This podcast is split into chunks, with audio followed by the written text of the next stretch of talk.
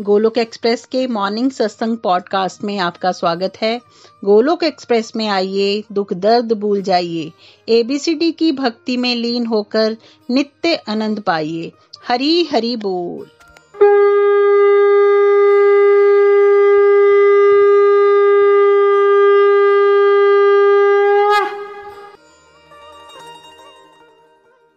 जय श्री कृष्ण चैतन्य प्रभु नित्यानंदा, श्री अद्वैत गदाधार शिवासदी गौर भक्त वृंदा। Hare Krishna Hare Krishna, Krishna Krishna, Hare Hare. Hare Ram Hare Ram Ram Ram, Hare Hare. Visit to the body as soul Hari Hari बोल, हरि हरि बोल। शरीर शरीर व्यस्त, आत्मा श्री मस्त, हरि नाम जपते हुए। Transform the world by transforming yourself जय श्री कृष्णा न शस्त्र पर, न शास्त्र पर, न धन पर, न ही किसी युक्ति पर मेरा जीवन तो आश्रित है प्रभु। केवल और केवल आपकी कृपा शक्ति पर। गोलोक एक्सप्रेस में आइए, दुख दर्द भूल जाइए एबीसीडी की भक्ति में लीन होके नित्य आनंद पाइए। हरी हरि बोल अभिमान। जय श्री राम, जय श्री राधे कृष्ण। आज के सत्संग में आप सभी का स्वागत है? सब जानते कि कल हमने चर्चा की थी कि गोलोक एक्सप्रेस का नाम गोलोक एक्सप्रेस ही क्यों रखा, है ना? गोलोक मतलब भगवान श्री कृष्ण का पर्सनल अबोर्ड एक्सप्रेस जहाँ हमें बहुत गति से पहुँचना है ताकि कोई कंफ्यूजन ना हो। कल हमने आपको थोड़ा स्पिरिचुअल वर्ल्ड और मटेरियल वर्ल्ड के बारे में डिफरेंसेस बताए, क्योंकि मैक्सिमम लोगों को ये पता ही नहीं होता तो मैक्सिमम लोगों को लगता है बेस्ट डेस्टिनेशन हमारे लिए स्वर्ग जाना है और बहुत गलत काम करेंगे तो नर्क चले जाएँगे। बट वो भेद नहीं पता होता है तो कल के सत्संग से हमने समझा था कि मटेरियल वर्ल्ड जो है, वो स्पिरिचुअल वर्ल्ड की एक जेल है। जैसे हर एक शहर में एक छोटी सी जेल होती है राइट शहर के कंपैरिजन में वो छोटी होती है। तो एक चौथाई होता है मटेरियल वर्ल्ड जिसको भौतिक जगत कहते हैं। और स्पिरिचुअल वर्ल्ड तीन चौथाई है है ना? जिसको आध्यात्मिक जगत कहते हैं। मटेरियल वर्ल्ड मॉर्टल है, मृत मृत है यहाँ पे सब कुछ, है ना? आ रहे हैं हम, जा रहे हैं, सब कुछ टेम्पररी है। स्पिरिचुअल वर्ल्ड में सब कुछ परमानेंट है। मटेरियल वर्ल्ड में क्या है? Birth death old age and disease ये चार चीज़ें होती हैं। चाहे मटेरियल वर्ल्ड में आप बहुत लग्जरियस लाइफ में चले जाओ, या गरीब में हो, या बहुत अमीर हो, ये सारी चीज़ें आपको एक्सपीरियंस करनी पड़ेगी। स्पिरिचुअल वर्ल्ड में ऑन द अदर हैंड ये सब नहीं होता है। है ना? वहाँ एक बार अगर हम पहुँच गए तो हमेशा ही हम अमर हो जाते हैं, हम भगवान की तरह। यहाँ हम क्या है? टेम्पररी है birth death old age disease कुछ भी आप इकट्ठा कर लो, अगला जन्म जब आपका होता है, फिर आप ज़ीरो से स्टार्ट करते हो। ठीक है? यहाँ पे हमें बार बार बार बार वापस आना पड़ता है, जबकि भगवान के धाम पहुँचने के बाद हमें दोबारा वापस नहीं आना पड़ता। ठीक है? यहाँ पे हम टेम्पररी हैप्पीनेस जो सेंसेस के बेस्ड की हैप्पीनेस होती है, चाहे वो आप स्वर्ग लोग पहुँच जाओ, वहाँ पे भी सब टेम्पररी हैप्पीनेस सेंशुअल प्लेजर्स के चक्कर में भागते हैं, जिसको सुख कहते हैं। और फिर सुख के बाद दुख आ जाता है तो हम विचलित हो जाते हैं। ये संसार है मटेरियल वर्ल्ड आध्यात्मिक जगत में on the other hand soul level का आनंद मिलता है, जिसको ब्लिस कहते हैं। आनंद के स्तर अलग अलग होते हैं। तो प्रेमानंद वन ऑफ़ द बेस्ट होता है हाईएस्ट लेवल पे जब भक्ति का प्रेमानंद मिलता है। यहाँ पे हमें भ्रमित किया जाता है और हम माया से नाचते हैं सब लोग मटेरियल वर्ल्ड में जहाँ भी हम हैं। ठीक है? भगवान के धामों में माया स्पर्श भी नहीं कर सकती। वहाँ भगवान की आध्यात्मिक शक्ति, अंतरंग शक्ति, योग माया से सब कुछ होता है। भगवान और भगवान के बीच की लीलाएँ, भगवान के भक्तों की लीलाएँ, जो भक्तों को आनंद मिलता है। और इवन जो भक्तों के अंदर इमोशंस भी आते हैं वहाँ राइट हो सकता है वो इमोशन दिखने में दुख लगे, बट वो दुख होता नहीं राइट वो सब आनंद ही होते हैं। यहाँ पे हम सब इंजॉय कर रहे हैं माया के भशीभूत कैसे? भगवान को भिला के हम इंजॉय करना चाहते हैं। जैसे हम क्लब में जाना चाहते हैं डांस करना चाहते हैं भगवान को बुला के। यहाँ पे सब लोग भगवान को बुला के मछलियाँ वो हैं जो पानी से बाहर निकल के कुछ ना कुछ खरीद के कुछ ना कुछ पहन के या पी के पानी को भुला के खुश रहने की कोशिश कर रही हैं। इसी को माया कहते हैं मिटल वर्ल्ड में भगवान के धाम में सब भगवान की सेवा में आनंद ले रहे हैं। है ना? ये मोटे मोटे क्या थे? डिफरेंसेस थे। भौतिक जगत में हमारी एक मटेरियल बॉडी है और हम एक सोल है, ये अलग अलग है। जैसे आपकी एक कार है और आप अलग हो। स्पिरिचुअल वर्ल्ड में ऐसा नहीं होता। स्पिरिचुअल वर्ल्ड में हमारी एक आध्यात्मिक, हमारा आध्यात्मिक शरीर होता है, जिसको सचित आनंद कहते हैं भगवान की तरह ही। फुल ऑफ़ नॉलेज है ना? जो कभी मरता नहीं है, और फुल ऑफ़ ब्लिस जिसमें हमेशा आनंद ही आनंद है। अभी हमारा शरीर क्या है? ना हमें नॉलेज है, ना और मृत है प्लस निरानंद है, दुख देने वाला शरीर है हमारा भी। तो भगवान के धाम में जब वो पहुँच जाते हैं तो शरीर अलग और आत्मा अलग नहीं रहती। वहाँ बॉडी ही आध्यात्मिक हो जाती है, उसी को सच्चिदानंद कहते हैं। दो चीज़ें अलग नहीं होती वहाँ पे। एक और बहुत बड़ा डिफरेंस यहाँ पे जैसे आपके घर में टेबल है या चेयर है तो आप यहाँ कहते हो नॉन लिविंग बींग्स यहाँ कुछ नॉन लिविंग होता है और कुछ लिविंग बींग्स होते हैं, ठीक है?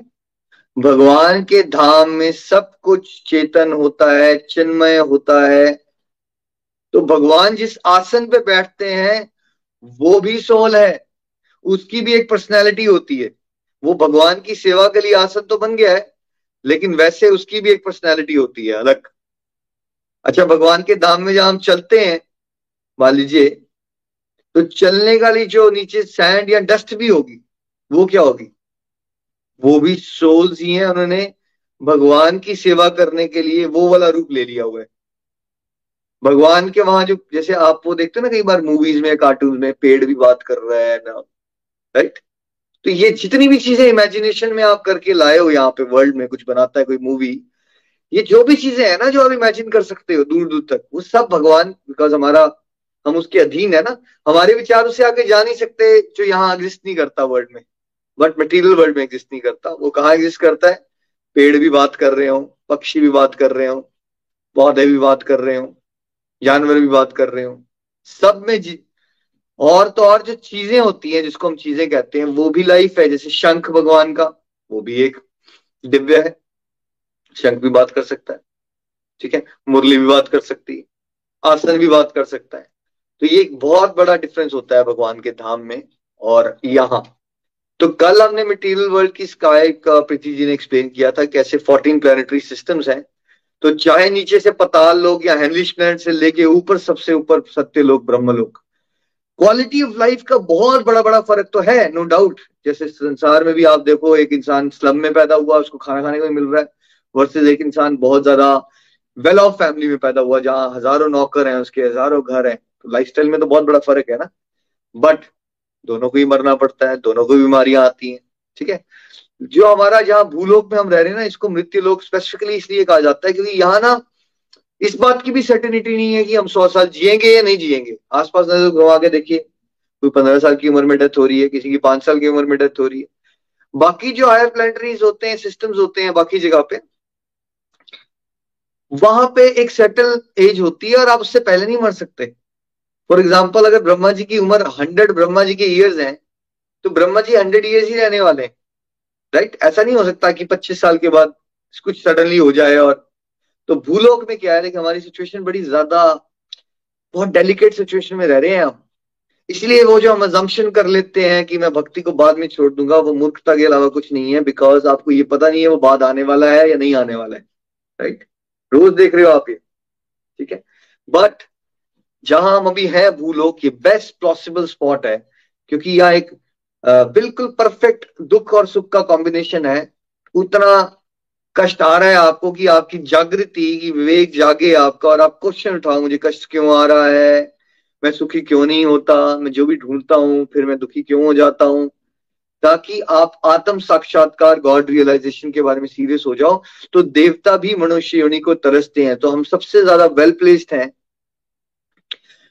और इसलिए भी वेल प्लेस्ड हैं कि चैतन्य महाप्रभु का अवतार अभी 500 साल पहले हुआ है और उन्होंने हमें ब्रिज का, गोलोक वृंदावन का, जो स्पिरिचुअल वर्ल्ड का टॉप मोस्ट प्लेनेट है, जिसका सबसे ज़्यादा डीप लव है वहाँ पे, वो वाला रस जो है हमें अभी प्रकट हुआ है और हमें बताया जा रहा है वो करने के लिए, हरे कृष्ण महामंत्र। तो हाईएस्ट जो चीज़ है हाईएस्ट रस, वो लोएस्ट लोगों को दिया जा रहा है तो इसलिए भी हम बहुत ब्लेस्ड है है ना? स्पिरिचुअल वर्ल्ड की की तरफ़ चलते हैं आज, थोड़ा स्पिरिचुअल वर्ल्ड पे बात करेंगे आज। देखिए मटेरियल स्काई के ऊपर, मैंने कल भी बताया था करुणोदक्षाय सागर होता है। करुणोदक्षाय सागर इस कारण ओशन जहाँ महाविष्णु के, मैंने कल बताया था ना बबल्स निकलते हैं। ठीक है? उसके ऊपर ब्रह्म ज्योति होती है। यहाँ से स्पिरिचुअल वर्ल्ड शुरू हो जाता है अब। ब्रह्म ज्योति भगवान के शरीर से जब प्रकाश निकल रहा है, वो एक साथ एक जगह इकट्ठा हो जाता है, उसको ब्रह्म ज्योति कहते हैं। जो ध्यान योगी होते हैं उनका मैक्सिमम अल्टीमेट डेस्टिनेशन यही होता है, क्योंकि वो ये मानते हैं कि भगवान निराकार है, भगवान एक ज्योति है तो हमें ज्योति में लीन हो जाना है तो उनकी बेस्ट डेस्टिनेशन वही होती है। जबकि जो भक्त होते हैं, वो इस तरह की मुक्ति बिल्कुल नहीं चाहते। मुक्ति के भी प्रकार होते हैं, कि इस दिन मैं डिटेल में बताऊँगा। ब्रह्म ज्योति के ऊपर से वैकुंठ प्लैनेट शुरू हो जाते हैं। वैकुंठ प्लैनेट शुरू हो जाते हैं। और जैसे मान लीजिए एक बिल्डिंग है राइट तो बिल्डिंग में डिफरेंट डिफरेंट डिफरेंट फ्लोर्स होते हैं। तो वैसे ही समझ लीजिए सब कुछ यहाँ से ऊपर वैकुंठ है। लेकिन वैकुंठ में भी भगवान के और भक्तों के बीच के आदान प्रदान, प्रेम के आदान प्रदान जो रस होते हैं भक्ति का भगवान को कैसे भक्त भजना चाहता है, उसका भाव कैसा है, उसके अकॉर्डिंगली भगवान उसको एक पर्टिकुलर धाम में रखते हैं ताकि वो उस तरह से सेवा कर सके जैसे वो करना चाहता है।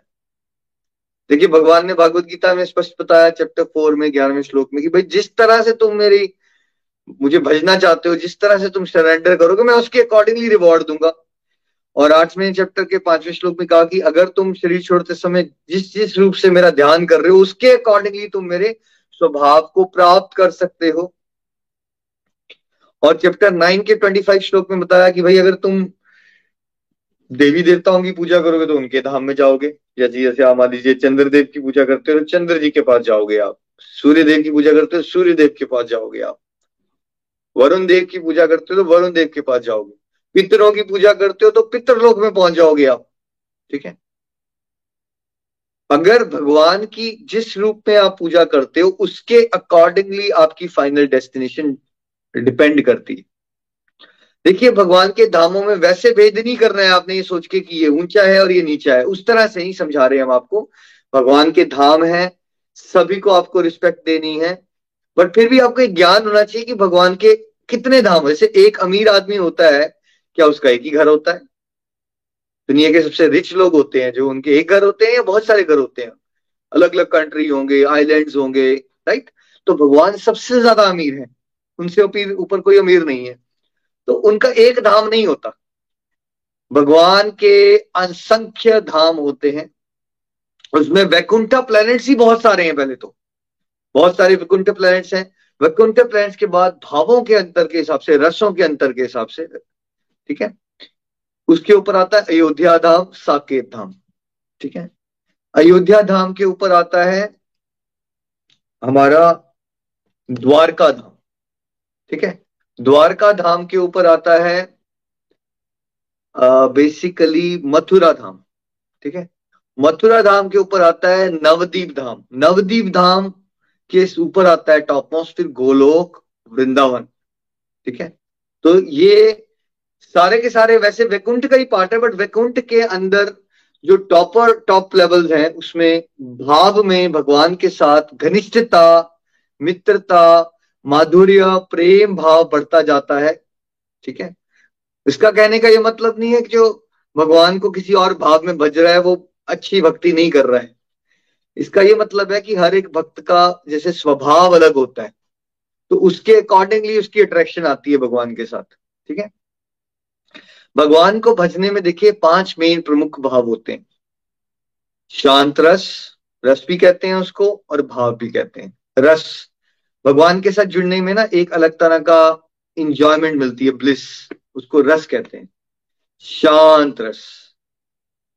कोई भगवान को बस पैसिवली भजना चाहता है, जैसे भगवान की गाय है, भगवान की मुरली भगवान का शंख है, भगवान जिस आसन में बैठते हैं, ठीक है? भगवान के धाम में मान लीजिए कीर्तन कर रहा है तो करताल बजा रहा है तो वो जो करताल है, या वो जो जिस डस्ट पे भगवान अपने चरण कमल को रखते हैं। वो जो डस्ट है, वो भी क्या है? वो सब शांत रस में क्या कर रहे हैं वो सब? भगवान की सेवा ही कर रहे हैं। ठीक है? और उसी में आनंद ले रहे हैं। और मज़ेदार बात क्या होती है भगवान के रास्ते में कि जो जिस वाले रस को तरफ़ अट्रैक्ट हो जाता है ना नेचुरल मूड होता है उसका वैसा, उसको वही बेस्ट लगता है। ऐसा नहीं होता इसे संसार में होता है ना कि अगर लाख आ जाए तो आपको लगे यार वो करोड़ वाला मेरे से बेटर होगा। तो आपके अंदर डिससेटिस्फेक्शन आ जाती है। जिसके दस करोड़ होगा, उसको लगे, यार, वो सौ करोड़ वाला मेरे से बेटर होगा। तो मैं डिससेटिस्फाई हो जाता हूँ, मैं और पाने के चक्कर में पड़ जाता हूँ। ऐसा नहीं होता है। भगवान के धाम में जो जहाँ है, वो उसी को बेस्ट मानता है और उसी के अंदर आनंद ले रहा है। ठीक है? इसलिए आई एम रिपीटिंग इसको ऊंच नीच वाले भाव से मत लाइएगा बिकॉज़ हमारी भौतिक सोच वैसे चलती है। ये वैसा नहीं है। भगवान के सारे धाम परफेक्ट हैं और परफेक्ट प्लेस है उसके अंदर, लेकिन उनके अंदर भावों का अंतर है बस, ठीक है? रस का अंतर है। तो शांत रस के बाद दास रस। जो भगवान को स्वामी के रूप में देखते हैं और भगवान के सेवक की तरह उनका, उनकी पूजा करना चाहते हैं, सेवा करना चाहते हैं। दास रस का सबसे अच्छा एग्ज़ाम्पल कौन सा है? हनुमान जी। हमेशा भगवान मान जी को कैसे दिखाया जाता है? ऐसे। भगवान के दास के। वो वेट कर रहे होते हैं, भगवान कोई ऑर्डर दें और भगवान उनके लिए कोई ऑर्डर दें और वो भगवान के लिए कोई कार्य करे और इसी में उनका आनंद है, दास से रस फिर इससे ऊपर क्या और कौन सा रस होता है? साख्य रस। फ्रेंडशिप वाला भाव। है ना? जैसे अर्जुन के क्या लग रहा है भगवान को? अर्जुन को क्या लगता है? भगवान क्या है उसके? उसके सखा है। ठीक है? उसमें इंटीमेसी थोड़ी और बढ़ जाती है। और सुदामा जी भगवान के सखा है, ठीक है? तो भगवान का सखा बनना है साख्य भाव। उसमें जो मज़ा आता है भगवान की फ्रेंडशिप में, उसको साख्य रस कहते हैं। इसके ऊपर चले जाओगे आप तो फिर इसके बाद आता है वात्सल्य भाव। भगवान को अपने बच्चे के रूप में देखना। जैसे यशोदा मैया है, देवकी है, ठीक है? और फिर वहाँ पे गोलोक में बहुत जैसे बड़े बड़े सीनियर गोपास हैं तो भगवान के अंकल और आंटी बन जाना, उसमें भी वात्सल्य प्रेम होता है ना, अंकल आंटी बन जाना।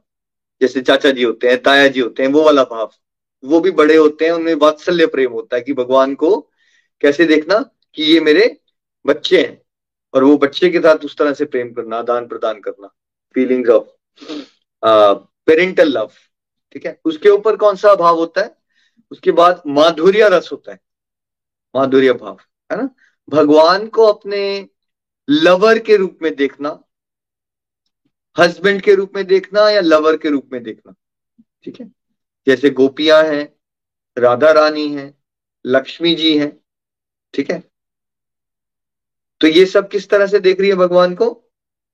माधुर्य रस से। ठीक है? तो अब रसों के हिसाब से ना, इन सारे प्लैनेट्स में, वैकुंठ प्लैनेट में देखिए बेसिकली बेसिकली हमारा शांत रस, दास दास्य रस और हाफ़ साख्य रस हो सकता है। क्योंकि वैकुंठ धाम एक नहीं है, बहुत सारे वैकुंठ धाम है बट उनके मेन प्रिडोमिनेटिंग डेटीज कौन है वैकुंठ धाम में? लक्ष्मी नारायण ठीक है? भगवान श्री कृष्ण और राधा रानी और लक्ष्मी नारायण में कोई भेद नहीं है, वैसे। बट भावों का भेद है, जैसे ऐसा समझ लीजिए कि एक सुप्रीम कोर्ट के जज हैं जो अपने ऑफिशियल सिस्टम में बैठे हुए हैं, और एक वो सुप्रीम कोर्ट के जज हैं जो छुट्टियों पे अपनी प्राइवेट लाइफ को एंजॉय कर रहे हैं। ठीक है? तो कौन से वाले वो जज हुए फिर?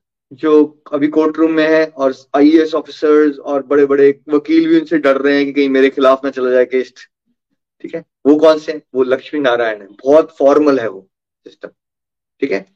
वहाँ पे दास भाव से आप कर सकते हो भगवान की सेवा। शांत रस से कर सकते हो। हाफ़ फ्रेंडशिप मतलब एक फॉर्मल रिस्पेक्टफुल फ्रेंडशिप भी होती है वहाँ फॉर्मल होती है बहुत लेकिन। ठीक है? जैसे ऐसा समझ लो कि कोई इसी वर्ल्ड में ना कोई बहुत ज़्यादा पहुँची पोजीशन पे है, मान लीजिए कोई प्रधानमंत्री है या प्रेसिडेंट है तो आपका, आप उनके ऑफ़िस में काम भी करते हो या आसपास रहते हो तो आपका रिलेशनशिप कैसा होगा उनके साथ? एक स्वीट रिलेशनशिप होगा आप अगर एक बाउंड्री होगी आपकी उनके साथ, एक बाउंड्री होगी फॉर्मल होगा वो, ठीक है? वैकुंठ प्लैनेट में भगवान के अलग अलग और भी रूप होते हैं अलग अलग प्लैनेट्स होते हैं, अनिरुद्ध वैकुंठ, प्रद्युम्न वैकुंठ है ना? वासुदेव वैकुंठ, ठीक है? शंकरशन वैकुंठ, ऐसे भगवान के अलग अलग अलग अलग रूपों के वैकुंठ भी हैं, ठीक है? तो जिस भाव में कोई भगवान के साथ जिसकी अटैचमेंट हो जाती है, वो वहाँ पहुँच जाता है। अब प्लैनेट्स के बीच में जो मैं भेद बता रहा हूँ, रसों के अनुसार बट सब स्पिरिचुअल वर्ल्ड में, सब में कॉमन क्या रहेगा? सब में कॉमन क्या रहेगा? जन्म, मृत्यु, बुढ़ापा, बीमारी खत्म हो चुका है यहाँ सभी में आनंद है। सभी में क्या है? योग माया एक्ट करती है, माया एक्ट नहीं करती। सभी में कॉमन क्या है? सभी में भगवान की सेवा करने में ही सबको आनंद मिलता है। भगवान को बुला के कोई खुशी ढूँढने की कोशिश नहीं कर रहा है वहाँ पे। और वहाँ पहुँचने के बाद कोई वापस नहीं आ रहा। रोटी, कपड़ा, मकान एक्स वाई जेड कोई स्ट्रगल नहीं होता वहाँ पे। ठीक है? तो ये सारे कॉमन है स्पिरिचुअल वर्ल्ड में। जहाँ भी आप स्पिरिचुअल वर्ल्ड के जिस भी प्लेनेट में पहुँच जाओगे ये तो आपको मिलना ही है, ठीक है? ये सब कॉमन है, जो मैंने पहले ही पॉइंट बताए थे मटेरियल बॉडी ना होना, आध्यात्मिक शरीर होगा आपका, और कोई भी ऑब्जेक्ट नहीं है वहाँ पे, सब कुछ लिविंग है। ये स्पिरिचुअल वर्ल्ड में हर जगह पे ही ऐसा है। सब जगह पे ऐसा है एक्सेप्ट ब्रह्म ज्योति, जहाँ आपका आध्यात्मिक शरीर नहीं होता, वहाँ आप भगवान की ज्योति में लीन हो जाते हो। इसलिए भक्त जो है, वो कभी भी भगवान की ज्योति में लीन नहीं होना चाहते बिकॉज़ वो सेवा करना चाहते हैं, वो लीलाओं में प्रवेश करना चाहते हैं, भगवान के साथ आदान प्रदान करना चाहते हैं कॉन्वर्सेशन करना चाहते हैं।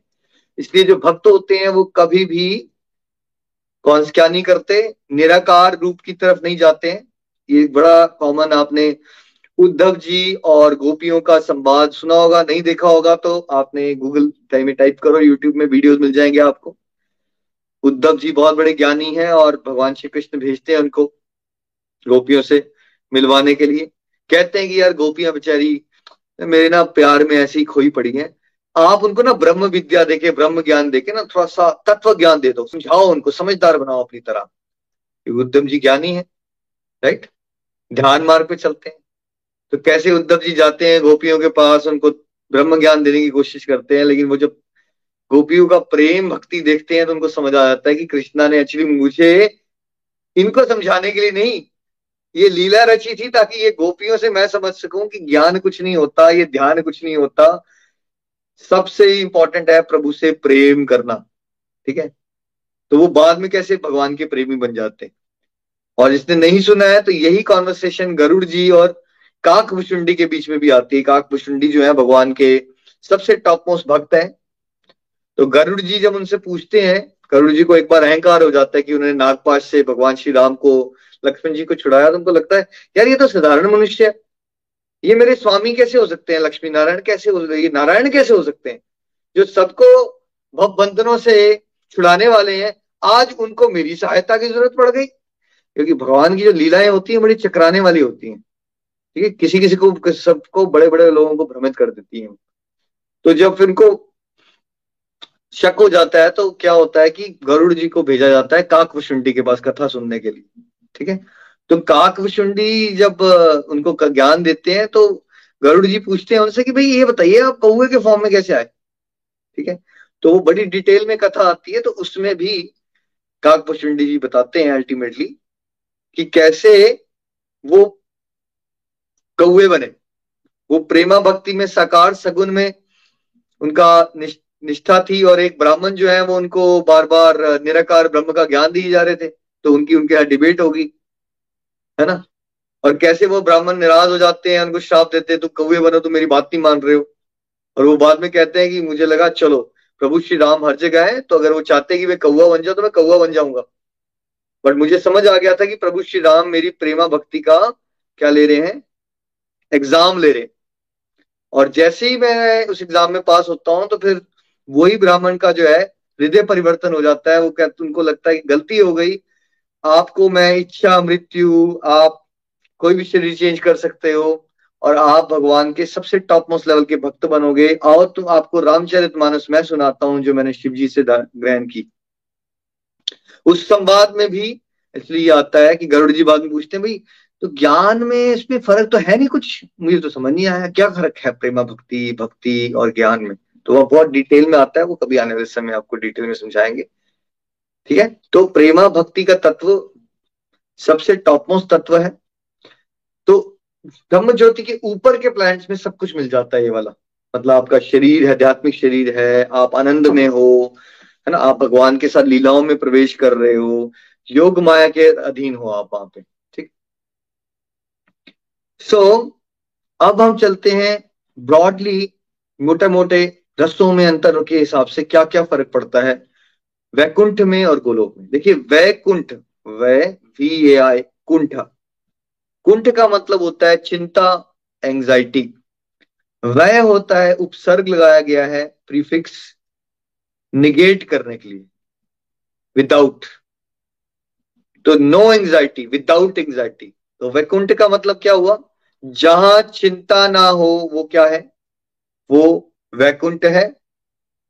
इसलिए जब आप भक्ति में आगे बढ़ते हो तो यहाँ रहते रहते भी आपका जीवन चिंता मुक्त जब होता है तो आप वैकुंठ को फील कर रहे होते हो उस समय पे। ठीक है? गोलोक नाम का ऑन द अदर हैंड मतलब है गो मीन्स गाउस गाय। लोक मीन्स प्लेनेट तो वो स्पिरिचुअल वर्ल्ड का वो वाला पार्ट जहाँ पे गायें होती हैं बहुत सारी भगवान को गाय बहुत प्रिय, इसलिए गौ सेवा का बहुत ज़्यादा इंपॉर्टेंट एस्पेक्ट होता है सेवा में, सनातन धर्म में, है ना? गाय भगवान जी को सबसे प्रिय है। और वहाँ कौन होता है? गाय और ग्वाल बाल और गोपियाँ, ठीक है? वैकुंठ में जो प्रिडोमिनेटिंग डेटीज है, भगवान का कौन सा रूप है वहाँ पे? लक्ष्मी नारायण, ठीक है?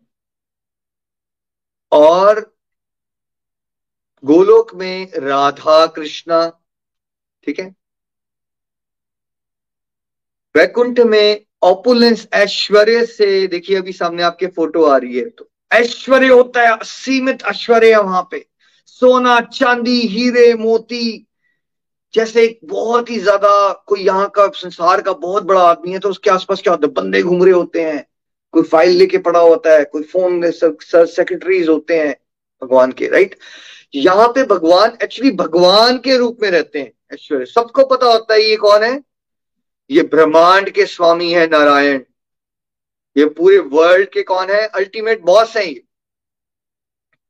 ठीक है? हीरे, चांदी स्वारा जो जिस तरह के ज्वेलरी, जिस तरह के रत्न आप सोच भी नहीं सकते, वो सब बड़ा प्रिडोमिनेटली क्या होता है? जैसे मान लीजिए आप बहुत ही रॉयल यहाँ वाला रॉयल तो वैसे वहाँ के सामने कुछ नहीं है बट फिर भी समझने के लिए सुपर रॉयल लाइफ है ना? रॉयल लाइफ होती है वहाँ बहुत सारा अच्छा ऑन द गोलोक वृंदावन में भाव कैसा है? वहाँ पे प्रेम माधुर्य धाम है। जैसे मान लीजिए, अगर एक रॉयल पैलेस है तो दूसरी जगह पे आप में से बहुत सारे लोग, मान लीजिए, बहुत ज़्यादा हाई पोजीशंस पे काम कर चुके हैं। हमेशा फाइव स्टार होटेल्स में रहना, ठीक है मीटिंग्स करना। फिर अल्टीमेटली आपका दिल क्या करता है? एक, मान लीजिए, आप चाहते हो एक नेचर में एक रिजॉर्ट हो। आप लेक हो, वहाँ बहुत प्यारे प्यारे पेड़ हो, पक्षी हो, नेचर के नज़दीक रहना चाहते हो आप। सिंपल भाषा में एक बहुत सुंदर गाँव है। वहाँ पे भी सब ऑपुलेंसेस है बट किसी का ध्यान ही नहीं है वहाँ पे। वहाँ पे प्रिडोमिनेटिंग क्या है? वहाँ पे प्रेम है, माधुर्य है। ठीक है? प्रेम, माधुर्य है। जैसे समझने के लिए एक रॉयल पैसेज, आज की साथ में सेवन स्टार होटल है कोई, ज़िंदगी का। यहाँ पे देखो। और वो, मान लीजिए, एक बिल्कुल होता है ना, संसारिक दृष्टि से पिछड़ा हुआ, लेकिन बहुत सुंदर। लेक्स नेचर ठीक है? गायें घूम रही हैं, ठीक है? उस तरह की लाइफ जैसे, मान लीजिए, कोई सेलिब्रिटी हो, वो मूवी शूट वगैरह करके आ रहा है, फिर उसकी सब फोटोग्राफ्स ले रहे हैं। लेकिन क्या वो वैसी लाइफ में रहना चाहता है या फिर वो एक लाइफ होती है उसकी प्राइवेट जो वो भाग के अपनी दुनिया में एक ऐसी जगह रहना चाहता है जहाँ उसको वैसी अटेंशन ना दी जाए कि सब उसके पीछे फोटोग्राफ के लिए पड़े हुए आपने ऐसी मूवीज़ भी देखी है कि कोई ना बहुत ज़्यादा वेल ऑफ़ फैमिलीज़ में पैदा हो जाता है और उसको आदर सत्कार बड़ा मिलता है, लेकिन बाद में ना वो कुछ उसके फ्रेंड बन जाते हैं जो मिडिल क्लास के होते हैं, गरीब होते हैं, वो उनके साथ गली में जाके खेलना बड़ा एंजॉय करता है। राइट देखा आपने? तो वही फ़र्क है वैकुंठ में भगवान भगवान के रूप में है, ऐश्वर्य है वहाँ। वहाँ पे भगवान एक ग्वाल बाल के रूप में है। वहाँ पे जैसे साधारण, है ना, वो ज्वेलरी वगैरह नहीं पहनते, वहाँ वहाँ फूल पहनते हैं भगवान। फूलों की माला होती है उनकी वैजंती माला। बांसुरी बजाते हैं। ये बांसुरी बजाने वाले भगवान कहाँ मिलते हैं? वैकुंठ में या गोलोक में? ठीक है? सुपर अट्रैक्टिव होते हैं भगवान। यंग ऐसे चौदह साल के श्याम सुंदर रूप में और गोपियों के साथ, गोपों के साथ खेलते हैं, गायों को चराने जाते हैं। एक उनको वर्ल्ड की मैनेजमेंट से कोई लेना देना है? कोई लेना देना भगवान। वो भगवान के अलग रूप मैनेज करते हैं सब कुछ ना। भगवान का जो गोलोक में जो उनका रूप है, उनकी प्राइवेट लाइफ में वो आनंद ले रहे हैं। जैसे कहो हॉलीडे पे नहीं चले गए आप? हॉलीडे पे क्या करते हो आप फिर? हॉलीडे पे you don't want to think about work right तो भगवान की जो हॉलीडे वाली लाइफ है, जिसमें वो नेचर में है, उनके क्लोजेस्ट सखा, सखी उनके साथ है, वो गोलोक वृंदावन है, ठीक? इसके अलावा वैकुंठ में रेवरेंशियल तरह से रिलेशनशिप होता है रेवरेंस वाला भाव होता है, ठीक है? सर सर सर वाला भाव होता है। है ना? वो भगवान है, हम दास हैं, ठीक है? तो लक्ष्मी जी का वहाँ अधिकार होता है सबसे ज़्यादा भगवान के ऊपर। बाकी सब लोग जो हैं, वो लक्ष्मी जी की तरह नज़दीक नहीं आ सकते भगवान के वैकुंठ में। ठीक है? तो सबसे ज़्यादा हक किसका होता है? लक्ष्मी जी का। जबकि वैकुंठ धाम के बाद अगर आप गोलोक धाम में आ जाते हो तो वहाँ पे बेसिकली सभी भक्त भगवान के नज़दीक हो जाते हैं। ऑफकोर्स प्रिडोमिनेटिंग तो वहाँ पे राधा रानी है। लेकिन अगर कोई और भक्त के दिल में डिज़ायर हो कि मैं भी प्रभु का प्रेमी बनना चाहता हूँ, मैं फ्रेंड बनना चाहता हूँ तो भगवान इतने रूप अपने अनेक कर लेते हैं कि कोई भी भक्त जिसका जो भाव होता है, भगवान उसी के साथ उतना ही नजदीकी संबंध बना लेते हैं। हरार की खत्म हो जाती है वहाँ पे, भगवान के साथ। वहाँ पे भगवान की करोड़ों पत्नियाँ हो सकती हैं। करोड़ों लवर्स हो सकती हैं, अरबों करोड़ों फ्रेंड्स हो सकते हैं। ठीक है? सब लोग उतने ही क्लोज होंगे। ऐसा नहीं होगा। वैकुंठ में लक्ष्मी जी सबसे क्लोज हैं, बाकी सब रेवरेंशियल तरह से, है ना? आदर सत्कार वाले भाव से भगवान को भेजते हैं। ठीक है? गोलोक में ऐसा नहीं होता। गोलोक में इंटीमेसी बहुत ज़्यादा है। ठीक है? और वैकुंठ में ढाई रस से ऊपर नहीं जा सकते आप। शांत रस, दास रस और सेमी फॉर्मल फ्रेंडशिप मतलब फॉर्मल फ्रेंडशिप होती है। होती है रिस्पेक्टफुल फ्रेंडशिप गोलोक में भगवान के, कृष्ण के साथ पाँच के पाँच पूरे रस जिसमें माधुर्य श्रेष्ठ है, सबसे ज़्यादा डीप लव होता है। दास रस, शांत रस, दास रस, साख्य रस, वात्सल्य भाव और साथ साथ में माधुर्य रस। और इसके साथ सब्सिडरी रस भी होते हैं, जैसे ह्यूमर जैसे बजान का मज़ाक उड़ा देना। ठीक है? वीर रस भगवान का लड़ने का दिल कर रहा है। तो हो सकता है भगवान और उसके फ्रेंड के बीच में लड़ाई हो जाए, झगड़ा हो जाए, जैसे हमारे घरों में नहीं होता कई बार ब्रदर्स के बीच में झगड़ा हो जाए। झगड़ने में मज़ा आ रहा है भगवान को, राइट? इसको दिव्य तरह से देखिएगा प्लीज़ संसारिक लैंग्वेज से मत लाइएगा वीर रस भी होता है भगवान का। तो हो सकता है उनके एक सखा को लगे, क्यों ना मैं कृष्णा से पंगा ले लू जरा? है ना? और वो लड़ भी सकते हैं वहाँ पे। तो वहाँ रस जो है, बारह के बारह रसों में भगवान के भक्त भगवान की सेवा को एंजॉय करते हैं। अच्छा वैकुंठ धाम में हमेशा लक्ष्मी जी भगवान की सेवा कर रही होती हैं। नारायण के इशारों पे सब कुछ चलता है वहाँ पे, वैकुंठ में। और गोलोक में क्या होता है? भक्तों के इशारों पे भगवान चल रहे होते हैं। वन भेद समझने की कोशिश कीजिए। वैकुंठ में भगवान के इशारे पे सब चल रहा है। गोलोक में भक्तों के इशारे पे, राधा रानी के इशारे पे सब चल रहा है। वैकुंठ में लक्ष्मी माता जो है, नारायण जी के पाँव दबा रही है और गोलोक में, सेवा कुंज में भगवान श्री कृष्ण जो है, वो राधा रानी के पाँव दबा रहे रिवर्स होता जा रहा है यहाँ पे सब कुछ।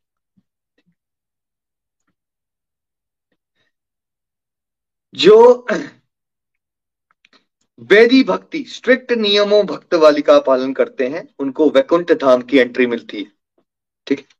जो भगवान के राजा के मर्यादा पुरुषोत्तम श्री राम के रूप में उनको भेजते हैं, उनको भगवान के अयोध्या धाम में साकेत धाम में एंट्री मिलती है। ठीक है? जो भगवान को स्पॉन्टेनियस लव उनके अंदर आ जाता है भगवत कृपा से, राग अनुराग भक्ति कहते हैं इसको। स्पॉन्टेनियस लव भगवान को सोच रहे हैं, अश्रुधारा डीप इंटेंस लव है ना? उनको भगवान की विशेष कृपा अगर हो जाए तो गोलोक वृंदावन की एंट्री मिलती है। भगवान के वैकुंठ धाम में फॉर्म कौन सी होती है हमारी सबकी? जैसे ही हम वैकुंठ धाम जाते हैं, जिसको एंट्री मिलती है वहाँ बिकॉज़ नारायण की फॉर्म कौन सी है? चतुर्भुजी रूप है। शंख, चक्र, गधा, पद्म। तो वैसे ही जब आप वहाँ पहुंचोगे, जिसको वहाँ मुक्ति मिलेगी वैकुंठ धाम में, आप भी चतुर्भुजी रूप ले लेते हो वहाँ पे।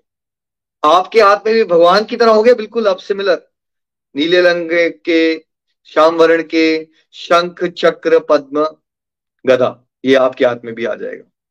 फोर आर्म फॉर्म वैकुंठ से जैसे ही ऊपर जाओगे योद्धा से ऊपर जाना शुरू कर दोगे यहाँ से human like to two arm form हो जाती है शुरू। ठीक है? तो वैकुंठ में फोर आर्म फॉर्म होती है भक्तों की भी और भगवान की भी। अयोध्या और अयोध्या से ऊपर टू आर्म फॉर्म होती है। ह्यूमन लाइक फॉर्म होती है। ठीक है? सो so, ये तो मोटे मोटे मोटे मोटे भेद है बट मैं बात फिर से रिपीट कर रहा हूँ। सभी भगवान के धाम है, सभी को सम्मान करना है, उनमें उस तरह से भेद नहीं देखना है जैसे आप भेदभाव से संसार में देखते हो। ठीक है? बस जिस तरह का भक्त का भाव होता है, उसका जो नेचुरल मूड होता है प्रोपेंसिटी होती है भगवान को, वो कैसे भजना चाहता है, इसीलिए भगवान ने अलग अलग अलग सेक्शंस बना दिए ताकि वो उस तरह का भाव भगवान के साथ वहाँ इंजॉय कर सके। हैं भगवान सारे सेम एज ए सेट अगर एक मूवी में मान लीजिए एक हीरो पुलिसमैन बन जाए और दूसरी मूवी में वो लेट्स से अकाउंटेंट बन जाए और तीसरी मूवी में वो लेट्स से एडवोकेट बन जाए, या एक में डॉक्टर बन जाए तो क्या वो इंसान ही बदल रहा है? पर्सन नहीं बदल रहा है, बस उसके रोल्स बदल रहे हैं रोल के अकॉर्डिंगली उसकी एक्टिंग बदल जाएगी, ठीक है? वैसे ही समझ लीजिए, है ना? भगवान एक ही है बस भगवान के रूप अनेक हैं और वो बिकॉज़ भक्तों के अंदर अरबों करोड़ों तरह की डिजायर्स होती हैं भगवान की सेवा करने की तो वो अलग अलग तरह से सेवा करने के लिए भगवान बस अलग अलग तरह की ऑप्शंस हमारे लिए क्रिएट कर देते हैं। तो हमें सभी का सम्मान करना चाहिए और भगवान से प्रेयर्स करनी चाहिए कि हमें प्रेमा भक्ति भगवान से मिले। और फिर जिस जिस रूप में आपका नेचुरली जब आप चलते रहोगे चलते रहोगे चलते रहोगे, जैसे चैतन्य महाप्रभु की मूवमेंट को हम फॉलो कर रहे हैं, हरे कृष्ण महामंत्र करोगे तो आपके अंदर बेसिकली आपकी गोलोक वृंदावन की वीज़ा है ये, हरे कृष्ण महामंत्र। ठीक है? बट इसका कोई ये मतलब नहीं है कि कोई श्री राम का नाम जपना चाहे तो अच्छी बात नहीं है। फॉर एग्ज़ाम्पल हनुमान जी को ऑप्शन मिल भी जाए तो वो उनके लिए वही बेस्ट है। वो उसी को एंजॉय करते हैं उससे आगे, उसके ऊपर नहीं जाना चाहते। उनके लिए वही सबसे ऊपर है। समझ रहे हो? तो इसलिए ऐसा नहीं है कि जो श्री राम का नाम लेना चाहे, वो भी बहुत अच्छा है, उसके लिए वही अच्छा है। लेकिन उसको समझ ये होनी चाहिए कि वो फिर डिज़ायर ये कर रहा है, वो डिज़ायर बढ़ा रहा है अपनी तो उसकी एंट्री जो है अयोध्या धाम में होगी। उसका भगवान के संबंध वैसा होगा। और दैट इज़ ग्रेट भगवान के हर एक धाम में परफेक्ट ब्लिस है। ठीक है? बट आपका भाव जिस तरह से डेवलप हो गया, आपको भुक्ति उस प्रकार की मिलती है। गोलोक धाम की जय हो, वैकुंठ धाम की जय हो, अयोध्या धाम की जय हो, द्वारका धाम की जय हो मथुरा धाम की, जय हो नवदीप धाम की, जय हो भगवान के धामों में, भगवान के शास्त्रों में, भगवान के नाम में, भगवान के रूप में, लीलाओं में कोई भेद नहीं होता है। इसके श्रवण मात्र से ही हम क्या हो जाते हैं? शुद्ध हो जाते हैं। आज के आनंद की जय हो। कल के सत्संग में हम बताएँगे अब आपको कि गोलोक धाम दिखता कैसे और वहाँ की लाइफस्टाइल कैसी होती है। जहाँ जाना है भाई, उसकी लालच पैदा करने के कुछ तो पता होना चाहिए ना हमें उसके उसके बारे में। चैतन्य चरितमृता में चैतन्य महाप्रभु बताते हैं कि लक्ष्मी जी भी वैकुंठ से एक बार उनके अंदर भी डिज़ायर आ गई कि मैं भी रासलीला में जरा जाके देखूँ क्या होता है वहाँ पे राइट और उनको एंट्री नहीं मिली वहाँ पे राइट क्योंकि उनका भाव अलग है लक्ष्मी जी का। तो बहुत सारी बातें होती हैं एज सेट इसको भेदभाव की तरह नहीं लेना है, बस रसों के एंगल से लेना है इसको। तो आप बहुत आनंद लेंगे। और मैं प्रार्थना करता हूँ, जितने भी डिवोटी सुन रहे हैं, सबके अंदर ईश्वर के प्रेम को प्राप्त करने की इच्छा जागृत हो। हमेशा याद रखिए, शुद्ध भक्ति हमारा लक्ष्य होना चाहिए। मुक्ति जो है, वो भगवान की कृपा से मिल जाती है। उसके बारे में नहीं सोचना है। शुद्ध भक्ति के बारे में सोचना है। शुद्ध भक्ति की दासी ही मुक्ति होती है। ठीक है? तो हम आपको ये बता रहे हैं, ताकि अल्टीमेटली आप डिज़ायर किसकी करो कि हमें भगवान की सेवा की डिज़ायर करनी है। अब वो आपकी चॉइस है, वो आपका स्वभाव है कि आप भगवान के कौन से रूप से अट्रैक्ट हो जाते हो, है ना? जिस भी रूप से आप अट्रैक्ट हो जाते हो, हमारी बेस्ट विशेष रहेंगी कि आप भगवान के उस रूप से अट्रैक्ट हो रहे हो तो भगवान आपको कल्याण दे और भगवान आपको अपनी चरण कमलों की सेवा में लगा के शुद्धता प्राप्त करें, आनंद प्राप्त करें और आपको अपने धाम बुलाएँ। हरे कृष्ण हरे कृष्ण कृष्ण कृष्ण, हरे हरे। हरे राम हरे राम राम राम। हरे हरे हरे हरे हरि बोल जी। हरी, हरि बोल, Hare Krishna, Hare Krishna Krishna Krishna, Hare Hare. Hare Ram Hare Ram Ram Ram, Hare Hare. Thank you so much Nikhil ji. बहुत आनंद आया आज के सत्संग में भी। बहुत दिव्य सत्संग ये रहा, जिसके अंदर आपने अलग अलग भावों के बारे में बताया और वैकुंठ और गोलोक के डिफरेंसेस के बारे में बताया। उनमें क्या सिमिलैरिटीज हैं, उसके बारे में बताया। एंड आई होप जितने भी लिसनर्स और व्यूअर्स हैं, उनको काफ़ी क्लैरिटी इस टॉपिक के बारे में हुई थी। और जैसा आपने अंत में बताया कि हमें कामना जो करनी है, वो भगवान की शुद्ध भक्ति की करनी है। मुक्ति तो अपने आप ही मिल जाएगी, क्योंकि मुक्ति शुद्ध भक्ति की दासी है। साथ ही साथ आपने ये भी बताया हमें कि सी बिगिनिंग में ये बातें शायद क्लैरिटी से नहीं समझ में आती, लेकिन अगर कोई रेगुलरिटी से सत्संग, साधना, सेवा करता रहेगा तो धीरे धीरे वो ये आइडेंटिफाई कर पाएगा कि उसका भाव क्या है और उसको किस तरह आगे बढ़ते जाना है। बिकॉज़ फिर जैसी वो डिज़ायर स्ट्रांग करेगा, वैसे ही भगवान प्रतिफलित करते हैं उसको। और आपने भागवत गीता के कुछ वर्सेस को टच करते हुए बताया, जहाँ पर भगवान ने ये बात क्लियर की है कि जैसे भाव से आप मुझे भजोगे, वैसे ही मैं आपको प्रतिफलित करने वाला हूँ। वैसे ही मैं रिस्पॉन्स करने वाला हूँ। अगर कोई देवी देवताओं को भजेगा तो देवी देवताओं के धाम को जाएगा। लेकिन अगर भगवान को भजेगा और भगवान के जिस रूप को भजेगा, उसको वो प्राप्त करने वाला है। तो ये बिल्कुल क्लैरिटी हमें शुरू में हो जानी चाहिए।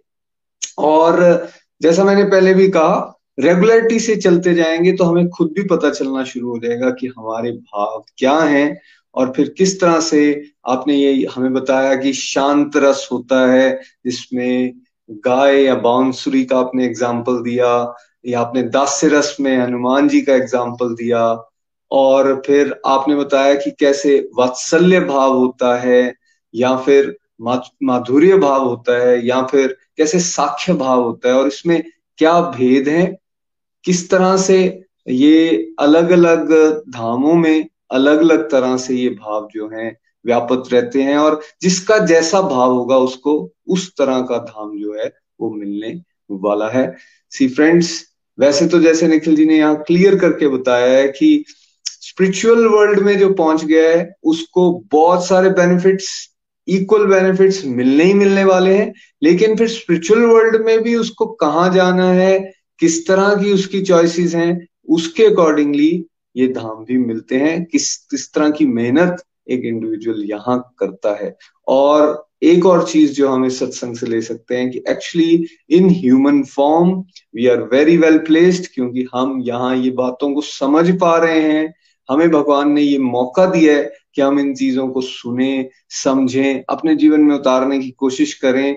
तो एक तरह से ये ह्यूमन फॉर्म ना एक हेलीपैड की तरह है, जहाँ से हेलीकॉप्टर उड़ान उड़ता है ना, हेलीपैड बोलते हैं उस जगह को। तो ये ह्यूमन फॉर्म वो हेलीपैड है, जहाँ से हम इस आध्यात्मिक जगत की अपनी उड़ान को भर सकते हैं।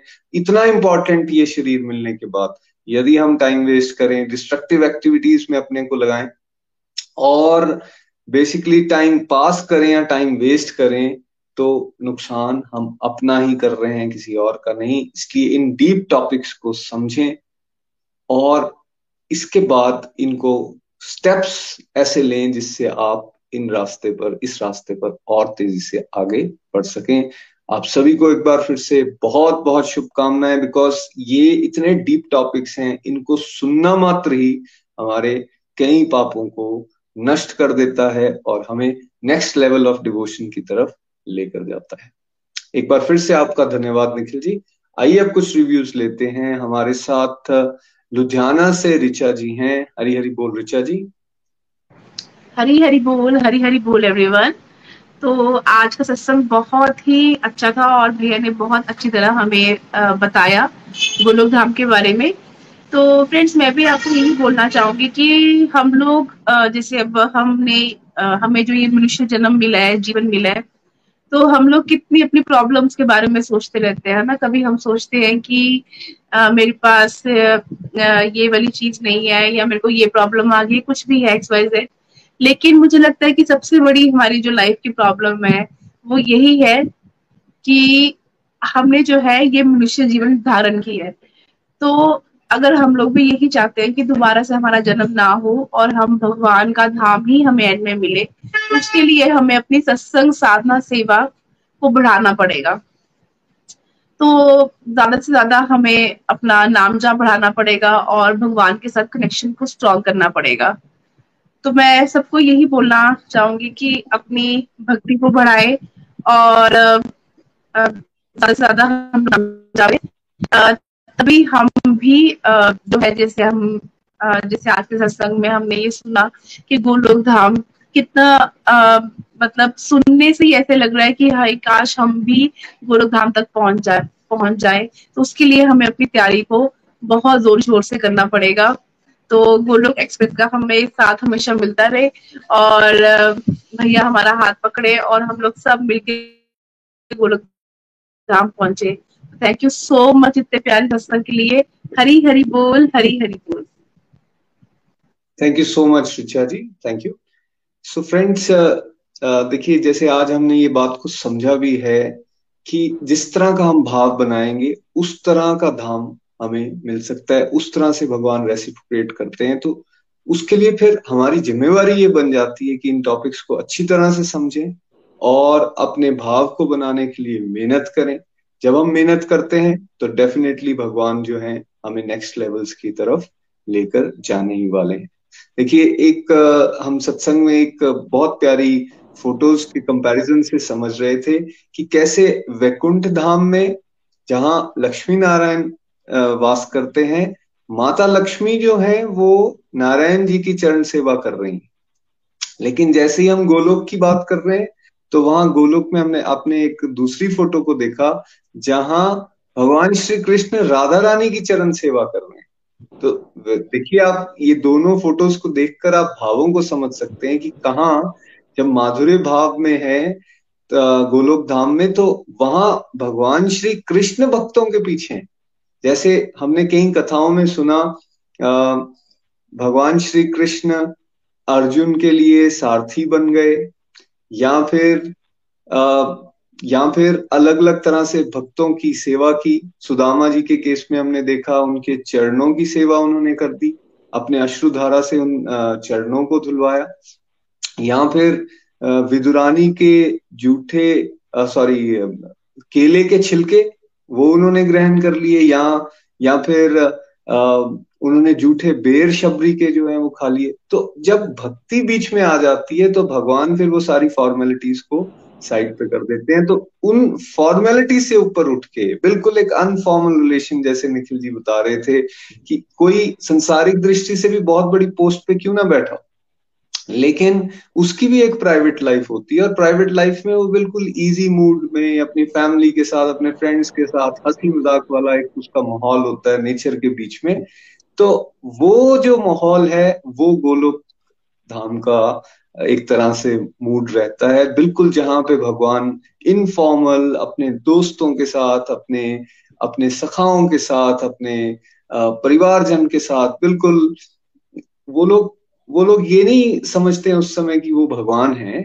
वो ये देख रहे होते हैं कि यार, यहाँ ये बेसिकली कृष्णा है और कृष्णा के ऊपर हमारा राइट है पूरा का पूरा। और हम जिस तरह मर्ज़ी चाहें इनके साथ अपने अपने भावों को व्यक्त कर सकते हैं तो वो मूड जो है, वो गोलोक धाम में हमें मिलता है।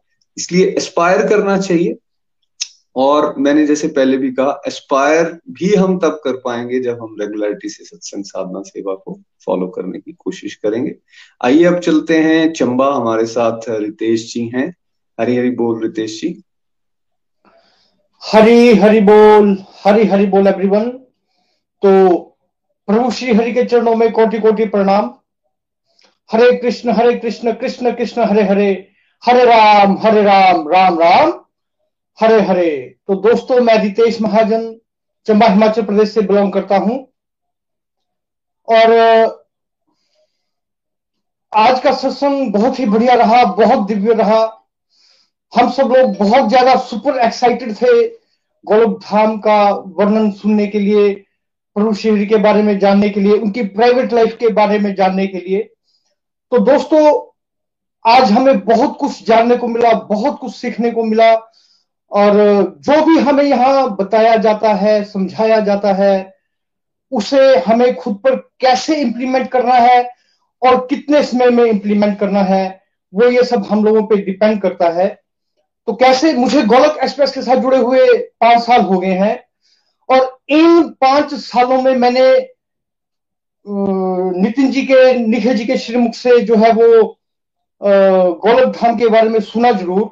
मगर कल के सत्संग के बाद, कल के सत्संग के बाद पहली बार पहली बार मैंने प्रभु श्री हरि के सामने अपनी ये इच्छा व्यक्त करी कि हे प्रभु, मुझे आपके गोलक धाम में जो है वो शरण चाहिए।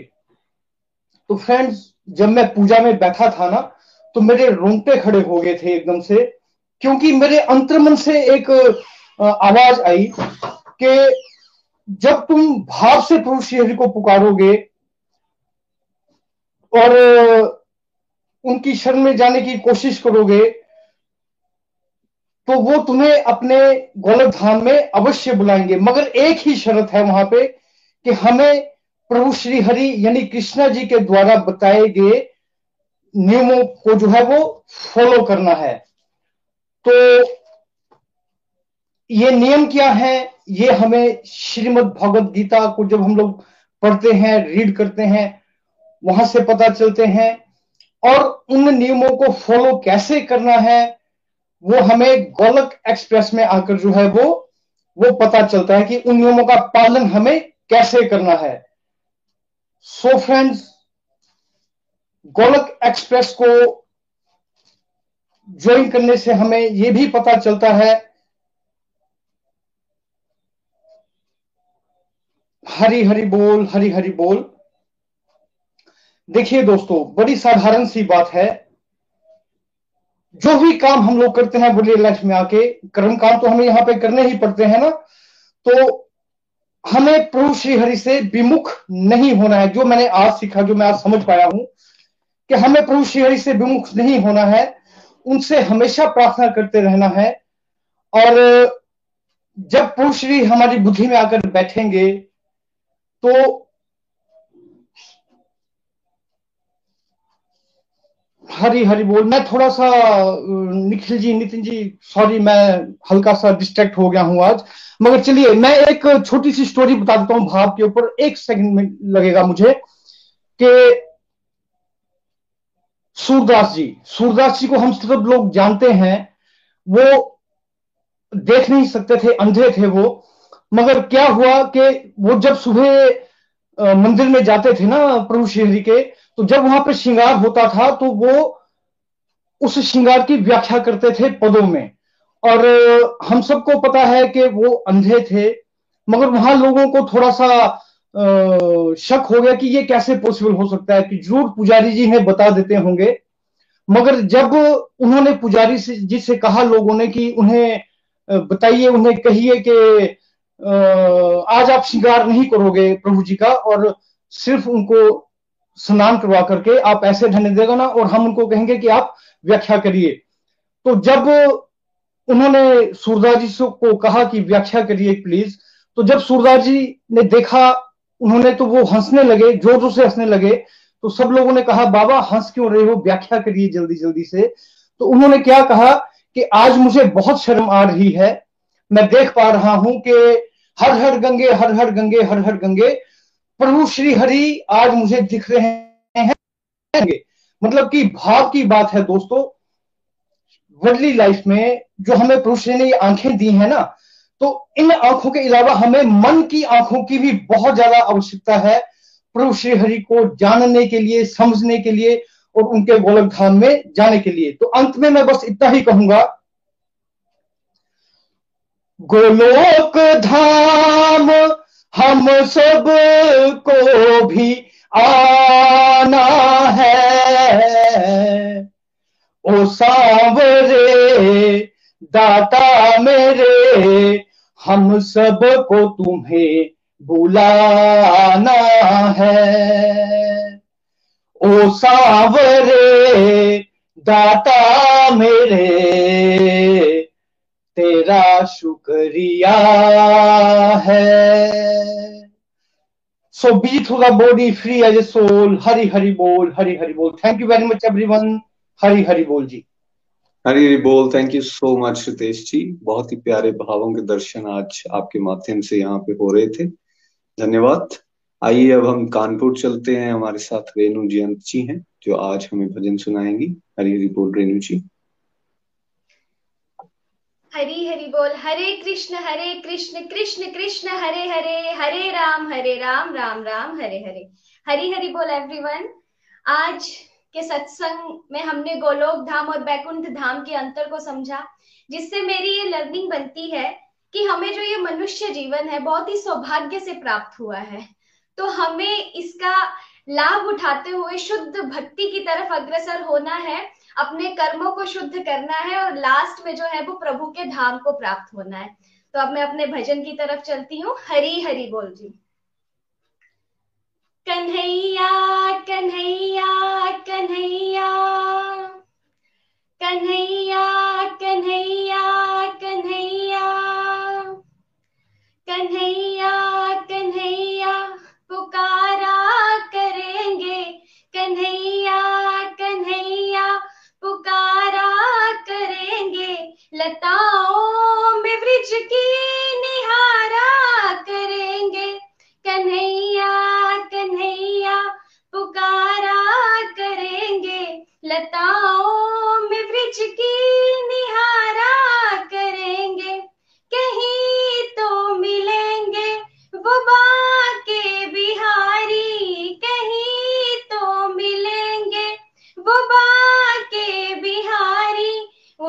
के चरण चित लगाया करेंगे। कन्हैया कन्हैया, पुकारा करेंगे। कन्हैया कन्हैया, पुकारा करेंगे। लताओं में बिज की निहारा करेंगे। लताओं में बिज की निहारा करेंगे। बनाकर हृदय को हम प्रेम मंदिर। को हम प्रेम मंदिर। वही उनको झूला झुलाया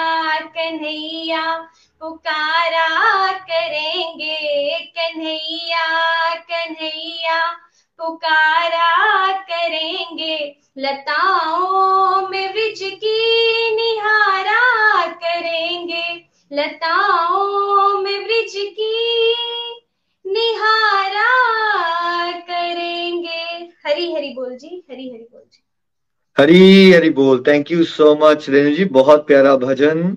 थैंक यू सो मच आज के आनंद की जय हो एवरीवन कल के सत्संग में हम जानेंगे अब गोलोक धाम दिखता कैसे है। हरे कृष्णा हरे कृष्णा, कृष्ण, कृष्णा, हरे हरे। हरे राम हरे राम।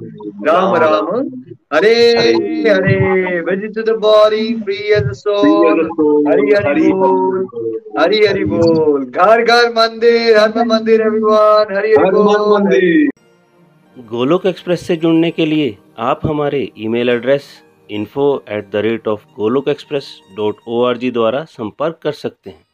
या हमारे व्हाट्सएप नंबर या Telegram number seven zero one eight zero two six eight two one से भी जुड़ सकते हैं। आप हमसे फेसबुक पेज और यूट्यूब के माध्यम से भी जुड़ सकते हैं। हरी हरी बोल।